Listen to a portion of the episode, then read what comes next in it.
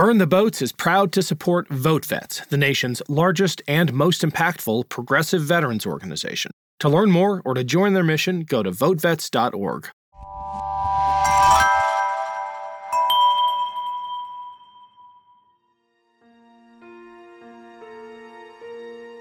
Honestly, you know, I think that there are a lot of Republicans who are disgusted with the fringe right because that's what he is. He's the fringe right.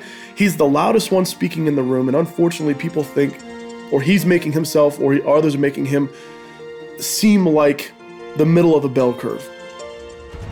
I'm Ken Harbaugh, and this is Burn the Boats, a podcast about big decisions. My guest today is Josh Remillard, an Army vet running for Congress as a Democrat in North Carolina's 13th congressional district. His campaign focuses on education, healthcare, and sustainability, and defeating Madison Cawthorn. Josh, welcome to Burn the Boats. Hey, thank you guys so much for having me on here. The subheader of your campaign website, when I searched for it on Google, says Josh Remillard for Congress no more insurrections. Uh, not every day that that is the animating principle of a campaign for Congress, but you're facing some unusual circumstances. Talk to us about your motivation and the role the opponent plays in your campaign. Yeah, absolutely. Look, I, I mean, just a, a, little bit about my, myself. You know, I, I learned early that that life is a fight. Uh, I mean, I, I, I guess that's sort of how the world looks when you have a tough childhood. And I I was raised inside the foster care system. Um, I mean, I lived all over the place in North Carolina, um, and it wasn't until my grandparents were able to adopt me that things settled down a little bit. Um, you know, my, my grandfather worked for the State Department, and, and he and my grandmother were looking forward to you know traveling around the world and living out their golden years. But then they realized I needed them. And look, even when I got older, my my um, the jobs I even held were fights. I mean, I I worked on a tugboat as a deckhand. I worked as a piercer in a tattoo shop, and and then as a bouncer. And then you know when I when I was in my mid twenties, that's when I joined the army, 2006. I was sort of moping around town, looking at the news, seeing the death toll rise, and uh, you know I just I just hated myself. I, I was like, what am I doing? I'm I'm over here trying to use a coupon to go get like a Hardee's burger and stuff. I felt like I was just sort of cheating the system. So I, I mean, I drove down to the uh, drove down to the recruiter and I said, look, man, I, I want you to sign me up. I want you to put me in the infantry. And I want you to, if you're able to, put me in the fastest deploying unit to uh, overseas. I, I need to be in that fight. Um, when I left the army, after my tours were up, you know, I I guess in a sense the army never really left me. Uh, as an infantryman, your mindset is always based on you, you, have a mission, and your mission is to go after the enemy. And so when you get out of the army, it's not really a whole lot. It, it's it's difficult for you to transition out. But then I, I found an, an organization, Team Rubicon. It's a veteran organization. They train veterans up on, on how to respond to natural disasters, and then they deploy us all over the country. Uh, they helped me get my wildland firefighter certification, and they helped me get my damage assessment certification. It sent me down to Florida after Hurricane Michael. Um, I married a wonderful woman, uh, Rhiannon, and I thought for the first time after we met our, our home here in Canton in North Carolina, about what a, a peaceful, calm, battle-free life might be like. Even though we have two toddlers, Guinevere and Eowyn, it's it's never calm nor peaceful at the house.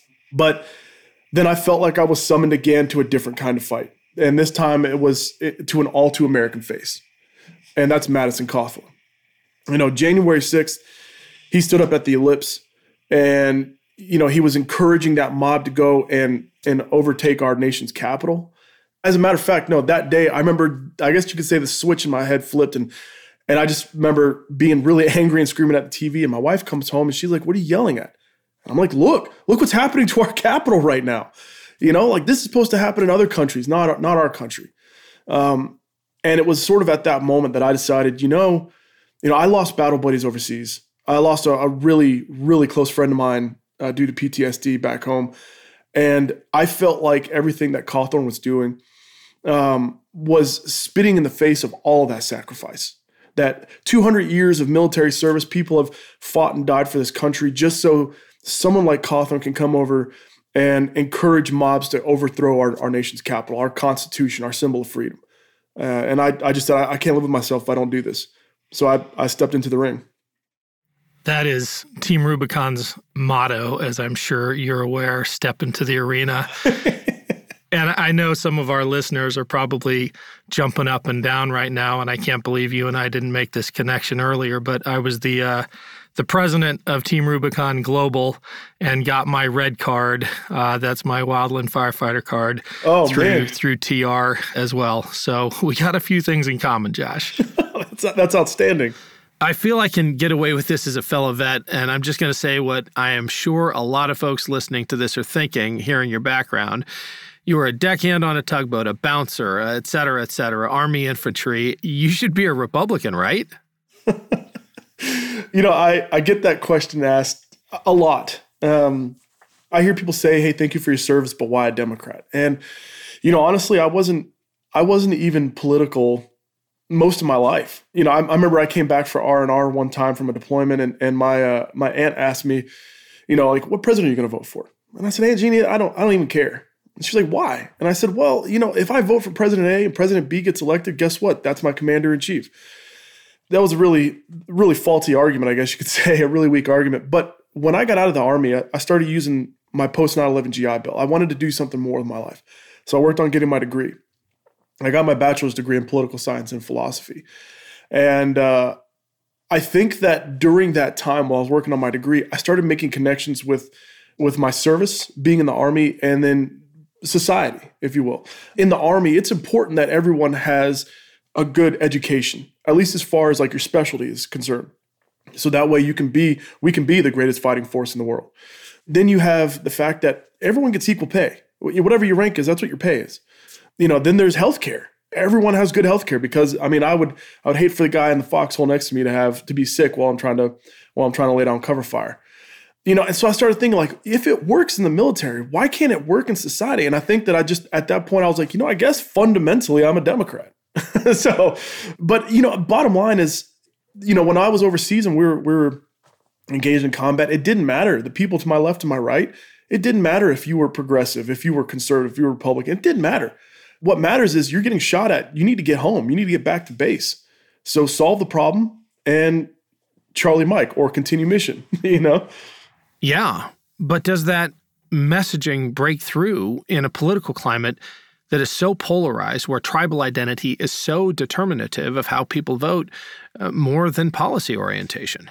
Because you know you're you're right.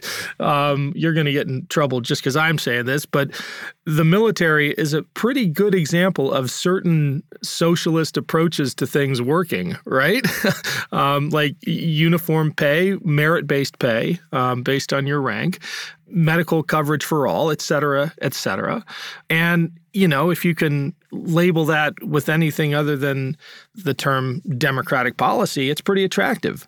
But in the North Carolina 11th, I'm sorry, 13th, you, you, might have to explain the redistricting fiasco to us, but in the 13th, what's it like wearing the label Democrat? You know, I think that probably on its face, you know, initially people are like, okay, well, you're not going to win because you're a Democrat. But the bottom line is, I think that my background is why I can win here. You know, I'm a combat veteran. I serve this nation like a lot of men and women.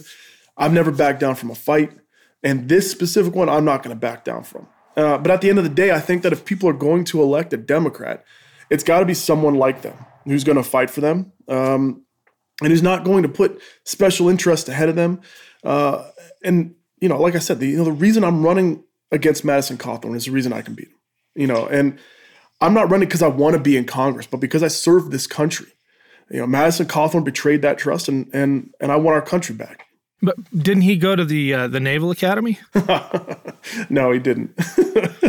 I bring that up because it gets to a larger point about the enormous cachet isn't the right word, but the authority that veterans bring to conversations like this. So much that a congressional candidate who was rejected from Annapolis would lie about it just to be able to wear that label of, of a veteran or a wannabe veteran it's really powerful in my part of the country and your part of the country. But how do you wear that responsibility as a veteran, speaking as someone who didn't just swear an oath, but risked your life for it?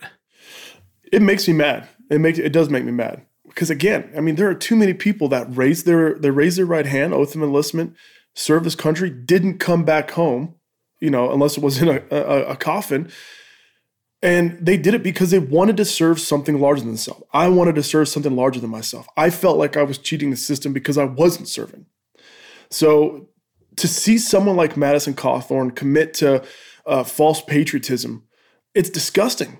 It's a disgusting lie because that means you know someone who's going to raise their right hand is willing to is ultimately willing to pay the ultimate price for this country. Um, and you're right. I think that you know he realized that um, you know being a veteran, someone who served, it carries weight. It carries a lot of weight, especially in this district, especially in the district that he was elected in. And that was, in my mind, probably how he was how he figured that his calculation how he would get elected. Um, like I said before, like I, I want people to know, Republican or not, like it doesn't matter to me whether you're a Republican, a Democrat, conservative, progressive, it doesn't matter. If you live in the district, you deserve someone who's actually going to put policy at the forefront, who's going to work to make your lives better because every single person deserves that. And that's exactly what what I want to do. We get a lot of um, candidates for Congress asking to to come on, um, but we're talking to you because I think your race represents something bigger. Because I I see Madison Cawthorn as really a symptom. I mean, he's he's uniquely awful in a lot of ways, but he's also a symbol of a real threat to our democracy. And from our earlier conversation before we hit the record button, it sounds like that animates you as well. The idea of accountability and, well, I said it at the top no more insurrections. What do you think is at stake? And it's not just one congressional seat.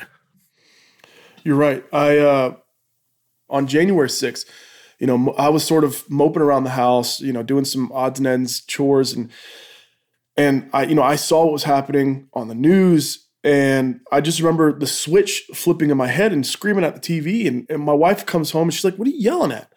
And I was like, Look, look what's happening right now. Like you expect this in other countries, not in America, not, not in a place that, you know, service members have fought and died for for the past 200 plus years to protect our Constitution, our way of life, our friends and our family.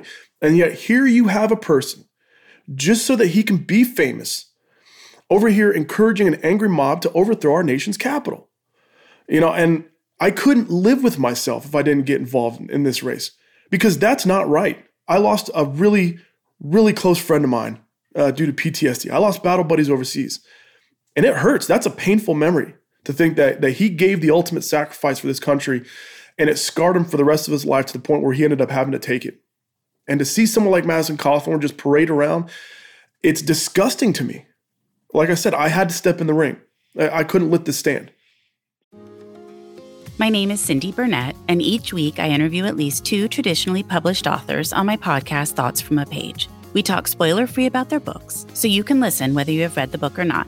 And then we delve into things that you most likely won't hear about anywhere else the importance of the cover design, why they included various aspects of the story, personal details about both the books and the authors' lives, and so much more. You can find the podcast on every major platform and learn more about it on my website, thoughtsfromapage.com.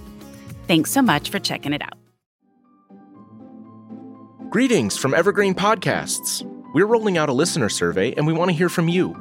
The information in the survey will help us gather statistics and in turn make our shows more appealing to advertisers. I know most people don't like ads, but this is one of the only ways our shows make money and help keep their lights on. We promise it will only take a few minutes, but the impact on our podcasts will be tremendous. As a token of our appreciation, we'll randomly select one lucky participant each month to win an exclusive merchandise package from Evergreen Podcasts. Head to evergreenpodcast.com slash listener survey to help a show and possibly get some free stuff for doing so. We can't thank you enough for the support. Now back to the show. What do you make of the lack of remorse among those instigators, folks who moved their their most extreme supporters to to act the way they did on January 6th, but from a safe distance. They weren't at they weren't on the front lines of that. Uh, they were, you know, they were rear echelon instigators, and since then have doubled down How do you think about that? yeah, I uh, two words. You know, uh, devious and and cowardice. Um, to sit in the comforts of your hotel room, like I imagine Madison Cawthorn did, you know, ordering up some room service, arming yourself with only your cell phone, and then you know turning your followers into insurrectionists. That is just disgusting. And and the idea that you know Madison Cawthorn specifically would take aim at the cops and the, and the police officers, the men and women in blue, who most of were Republican, uh, defending our Constitution, would take aim at them and defame them and denigrate them after all the sacrifices that they took. I mean, broken bones, you know, traumatic brain injury, the four that ended up taking their lives. I mean, come on, man. Like I just I, the more I think about what he what he is what he has done, it just angers me. But now you're a candidate and you've got to convince 100 plus thousand people in the North Carolina 13th to vote for you. Do they care? I often have to challenge myself about whether I'm I'm in a bubble. I mean, we've probably done I can ask Declan our producer, but we've probably done half a dozen or more episodes on on January 6th. I care about this stuff, but I'm not convinced that the average voter does or you tell me the median voter in the North Carolina 13th.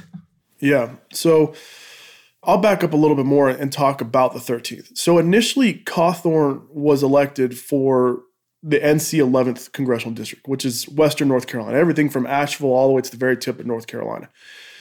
He was elected there. And then after the lines had been redrawn, the district became more competitive for a Democrat to win. It went from like, I think it was an R plus 12 to an R plus 7.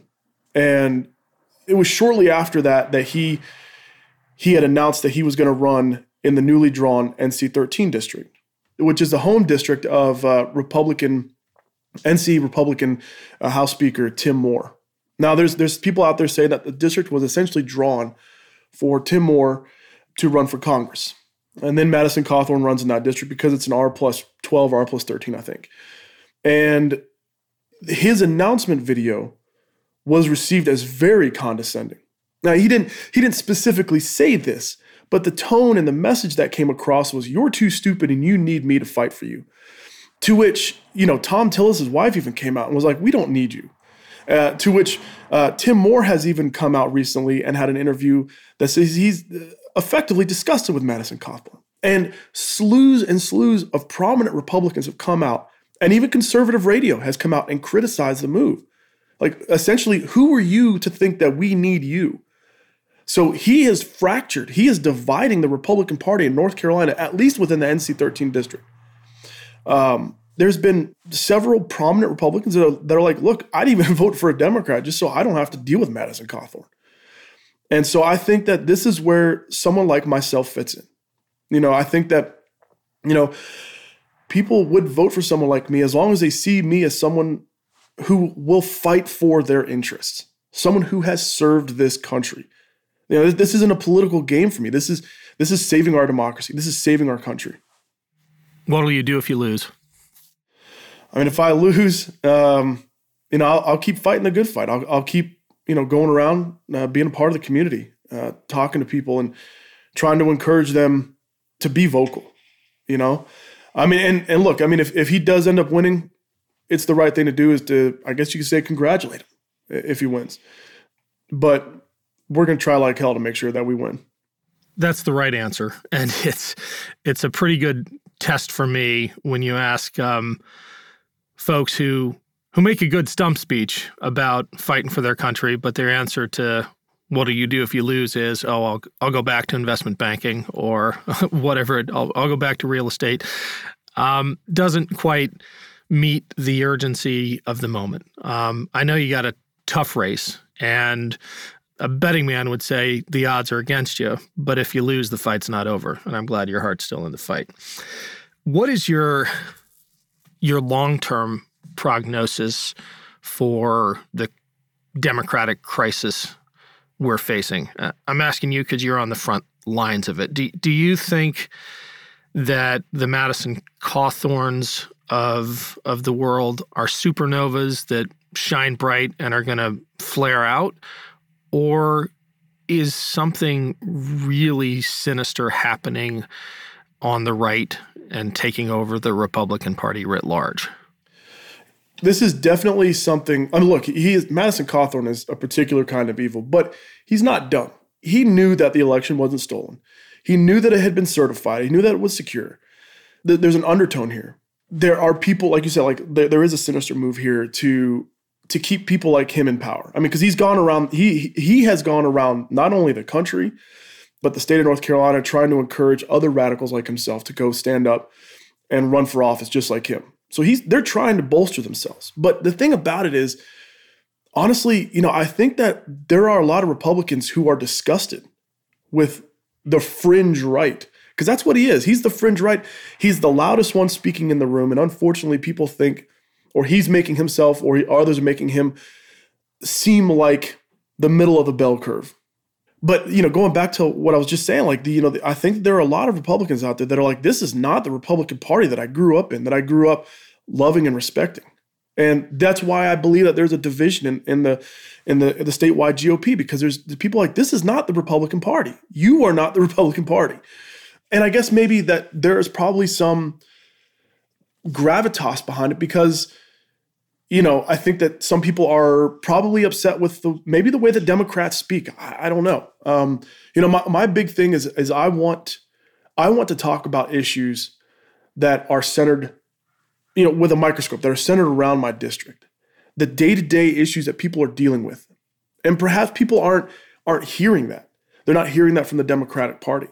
Uh, they're hearing about the big bills, the you know the infrastructure bill, and, and while that's that's great and all, the issue is people aren't hearing how they're going to be affected at the dinner table. They're not hearing how they're going to be affected in their neighborhoods. And I think that if we start talking to people where they are, we can probably squash this this movement from Madison Cawthorn and Marjorie Taylor Greene and the and the rest. Well, I want to give you a chance to do that because we have spent perhaps an inordinate amount of time talking about your opponent and what he represents. And certainly part of your campaign is defeating that. But you've got a positive message too. What are your hopes for the North Carolina 13th? For me personally, I want to I want to help take care of veterans. I want to take care of my brothers and sisters in arms who fought for this country. I want to help update the hospitals, make them more, you know, modernize them up to at least the the age of private sector hospitals. You know, so that's a big issue for me. I want to help improve the economy around the district you know, I want to ensure as best that I can to ensure that money goes where it needs to um, within the district for infrastructure. And you know, I think as far as like healthcare goes, I mean, this is a big issue. This this is a big issue. I mean, and, and it's had it's had a lot of arguments on both sides of it. But I think what's important is that realizing what your job in Congress is to do when it comes to healthcare. You know, it's not to pass Medicaid expansion. That's a statewide issue. And I hear a lot of people talking about that. It's a statewide issue. But for me, it would be putting putting pressure on on pharmaceutical companies, trying to negotiate prices for pharmaceutical uh, for pharmaceuticals, taking an approach, looking at the broad spectrum of this thing, and and trying to take an approach which effectively solves the problem. That to me is the most important thing. Do you think you'll get a debate uh, to highlight those issues? I would love a debate. I, I mean, as a matter of fact, I mean, when Madison Cawthorn came out and, and tried to challenge or make fun of uh, Rachel Maddow, you know, we were we were right there, you know, calling out to every news station that we could and be like, look, hey, look, we we want to debate. I mean, you think you're tough? Fine. Um, then let's go. Let's do it. Because I think that people need to hear you in a debate. They need to hear you talk. Because he has a tendency to either not talk or talk only in scripted uh, events. And people need to see him for what he really is. Last question. You think you're going to find time for uh, another Team Rubicon deployment during the campaign? I've been trying to. You know, it's, it's funny. Um, so back in August, we had some flooding with the tropical depression Fred came through where my house is, and there's a, a river that runs. It's about 100 feet from my house, uh, the Pigeon River, and uh, it flooded really bad. Uh, and a lot of places around here uh, like I mean, we saw trailers flying down the river. We saw houses and cars and, and stuff like that flying down the river. And I reached out to Team Rubicon uh, for North Carolina, and, and I was like, look, I mean, if it's possible, you know, if we're able to do it, we can set up. And, and my backyard is as sort of a headquarters. Um, but I went around just as I could, just to my neighbors, and I helped out my neighbors as much as I could. I, you know, I helped try to pull people's cars out of the out of the muck. You know, um, I, I, helped cut down some trees that were threatening my one of my neighbors' houses. I've sort of given myself over to Team Rubicon because I love the mission that they're engaged in. I absolutely love it. It continues the mission that we're all sort of institutionalized into. You know, like it's it. Service members have a mission to protect our country and to protect our friends and our family. And what better way to do that than than on your personal time? I guess you could say. That's awesome. Uh, well, I hope I see you out there. Um, I'm going to try to to get one in this year as well. That's uh, part of my New Year's resolution. Josh, it's been awesome having you on Burn the Boats. Thank you so much. This has been a pleasure. Thanks again to Josh for joining me. To learn more about his time in Iraq, listen to his interview on Warriors in Their Own Words, releasing February 17th. For more information about his campaign, visit joshremillard.com. You can follow him on Twitter and Instagram at, at JoshRemillardNC, and you can find the rest of his socials in the show description. Thanks for listening to Burn the Boats. If you have any feedback, please email the team at kharbaugh at evergreenpodcasts.com. We're always looking to improve the show. For updates and more, follow us on Twitter at team underscore Harbaugh. And if you enjoyed this episode, don't forget to rate and review. Thanks to our partner, VoteVets. Their mission is to give a voice to veterans on matters of national security, veterans care, and issues that affect the lives of those who have served. Vote Vets is backed by more than 700,000 veterans, family members, and their supporters. To learn more, go to votevets.org. Burn the Boats is a production of Evergreen Podcasts. Our producer is Declan Roars, and Sean Rule Hoffman is our audio engineer. Special thanks to Evergreen executive producers Joan Andrews, Michael DeAloia, and David Moss.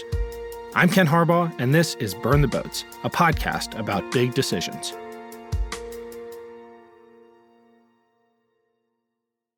Welcome to Anthology of Heroes, the podcast that explores the most pivotal moments of history through the eyes of those who lived it. In this podcast, we don't spend our time recounting facts and dates. Instead, we follow in the footsteps of national heroes, kings, or ordinary people who lived and breathed the moments that shaped our world. We're not hemmed in by eras, borders, or religions. Instead, we seek out the tales of those who defied the odds and fought passionately for their beliefs. Whether they're right or wrong is up to you to decide. From Vercingetorix's doomed rebellion against Rome to Osceola's unshakable war against the USA, all the way up to the inspiring Sobibor concentration camp uprising in World War II. Each episode is an immersive listening experience, blending music and sound effects to really draw you into the story. Our episodes go for about 45 minutes, making them perfect for your commute, and are crafted using a wealth of historical sources, which I list on our website if you want to learn more. I'm the host, Elliot Gates, and I'm thrilled to have you joining me as we uncover history's hidden gems and illuminate the faded pages of our past. Look out for the Anthology of Heroes podcast on Spotify, Apple Music, or anywhere else you get your podcasts from. This podcast was produced with the support of the Ohio Motion Picture Tax Credit and in partnership with the Ohio Development Services Agency.